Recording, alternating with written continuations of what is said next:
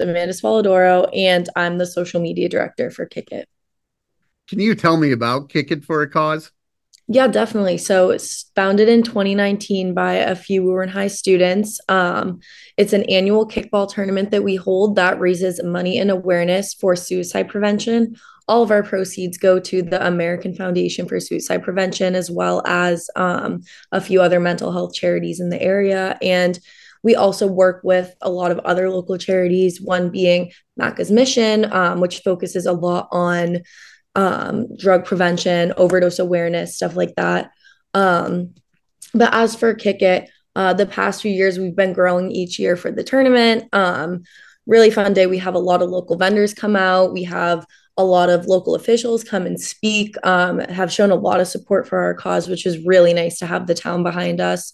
Um, and we also get a lot of support from the schools, which is great as well. We have so many students coming in to play, to volunteer. Um, just to ref the games even um, so everybody really loves to get involved um, we're expecting a bigger turnout this year um, just continuing with our trend um, but yeah it's a really great space for the community to come together discuss mental health suicide prevention something that is near and dear to a lot of us working in the program um, and just bring a little bit more awareness to the cause can you tell me a little bit about your own mental health journey Sure. Um, so I grew up playing sports. I was a competitive volleyball player, and a lot of my mental health struggles came in that format, like from an athlete's mindset. So I struggled a lot with how to cope with making mistakes and not being perfect on the court, just having an off day, um, coming to terms with you can work super hard, but it might not get the outcome you want, and just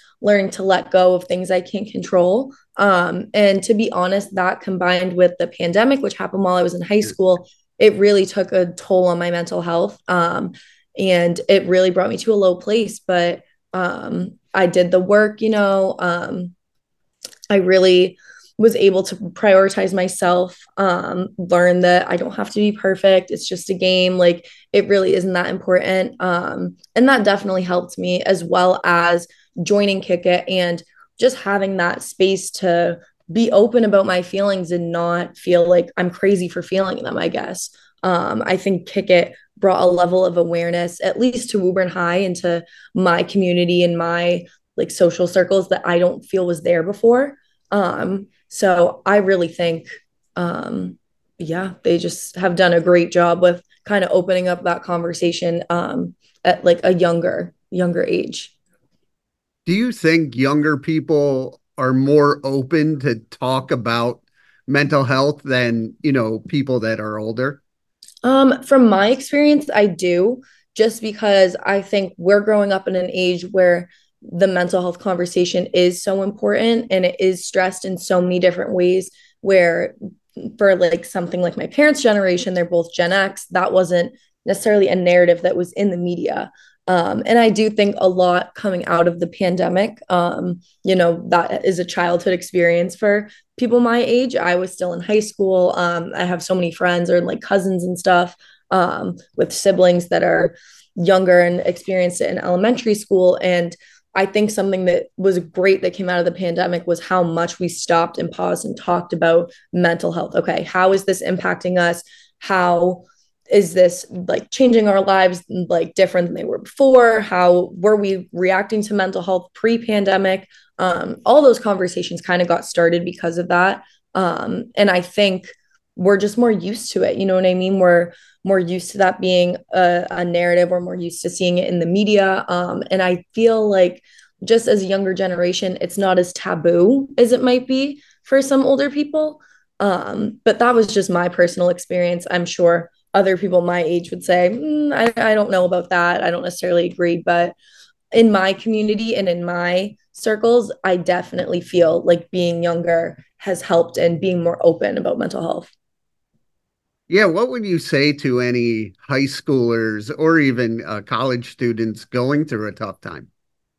Um, it's temporary. It, it will get better. There is a light at the end of the tunnel. And I think that can be so hard to see in high school because you just don't really think about what happens after graduation. Like everything just feels so heavy because a lot of the times in your youth, you haven't experienced this stuff before. So I would just remind someone that it's temporary. Your life will change. You're not going to be stuck in this position forever.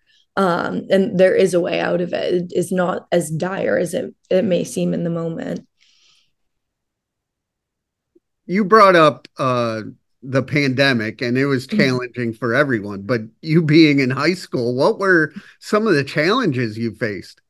Yeah, um, I'm not gonna lie, it was really hard. Um, just going back to what I mentioned earlier about volleyball, it interrupted my season. And at that time, I was looking to get recruited and play in college. So that really threw a wrench in a lot of my plans. And it was really hard to cope with, to be honest. Um, it also pushed my following high school season a few months. And there were just a lot of things that fell in between that made it really hard to cope with and accept that, hey, this is out of my control I can't do anything about it. I have to adapt. Um, and even like in school, like we would have, I was only in school for two out of the five days a week um, during my junior year. And we were let out of school at 12 p.m. each of those days. Wow. So yeah, it was nice from a just like a kid's perspective of, oh, I don't have to go to school that much. But it definitely was hard, you know, not having that social interaction, feeling so isolated at such a young age. Um, but I really think more than anything the pandemic taught ability. And the fact that okay something might completely change up your world it entered tornado you can still come out of it. You can still find ways to make it work. You can still find happiness within all that chaos. Um, i think that's definitely something the pandemic helped me with but i'll be honest it took me a while to get there. Um, it was really a tough thing to go through as a 16 year old kid you know and for Kick It with a Cause and donating to the American Foundation of Suicide Prevention, mm-hmm. how does it feel to be a part of the suicide prevention conversation?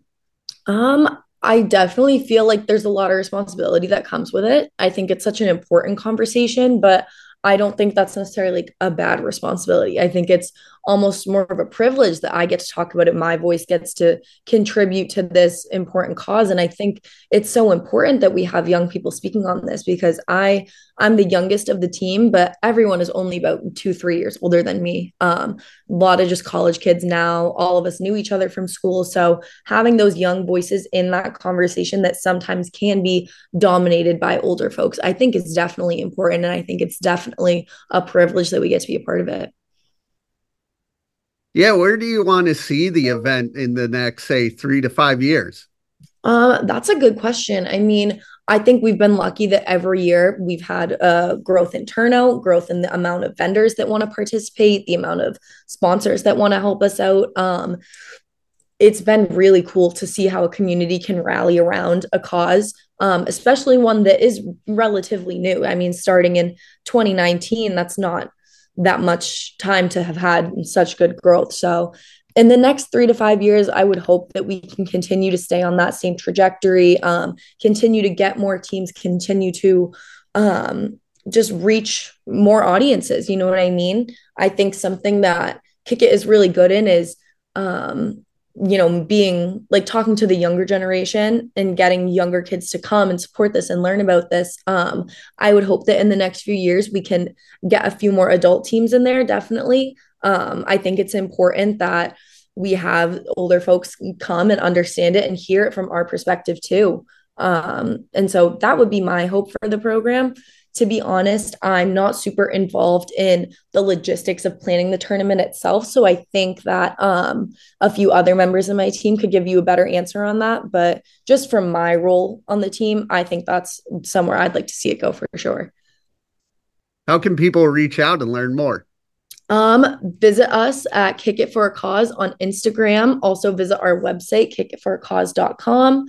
Um, we're pretty active on social media, especially in the spring once the tournament gets closer. Um, and you can reach out to us or our founder, Noah Dollywall. I believe his email is noah at Kick It for a Cause. Um, he is great at answering like questions about this stuff. He, I would say, is the most knowledgeable member of the team. Um, just going from the mental health space also to just the logistics of the nonprofit and the tournament itself.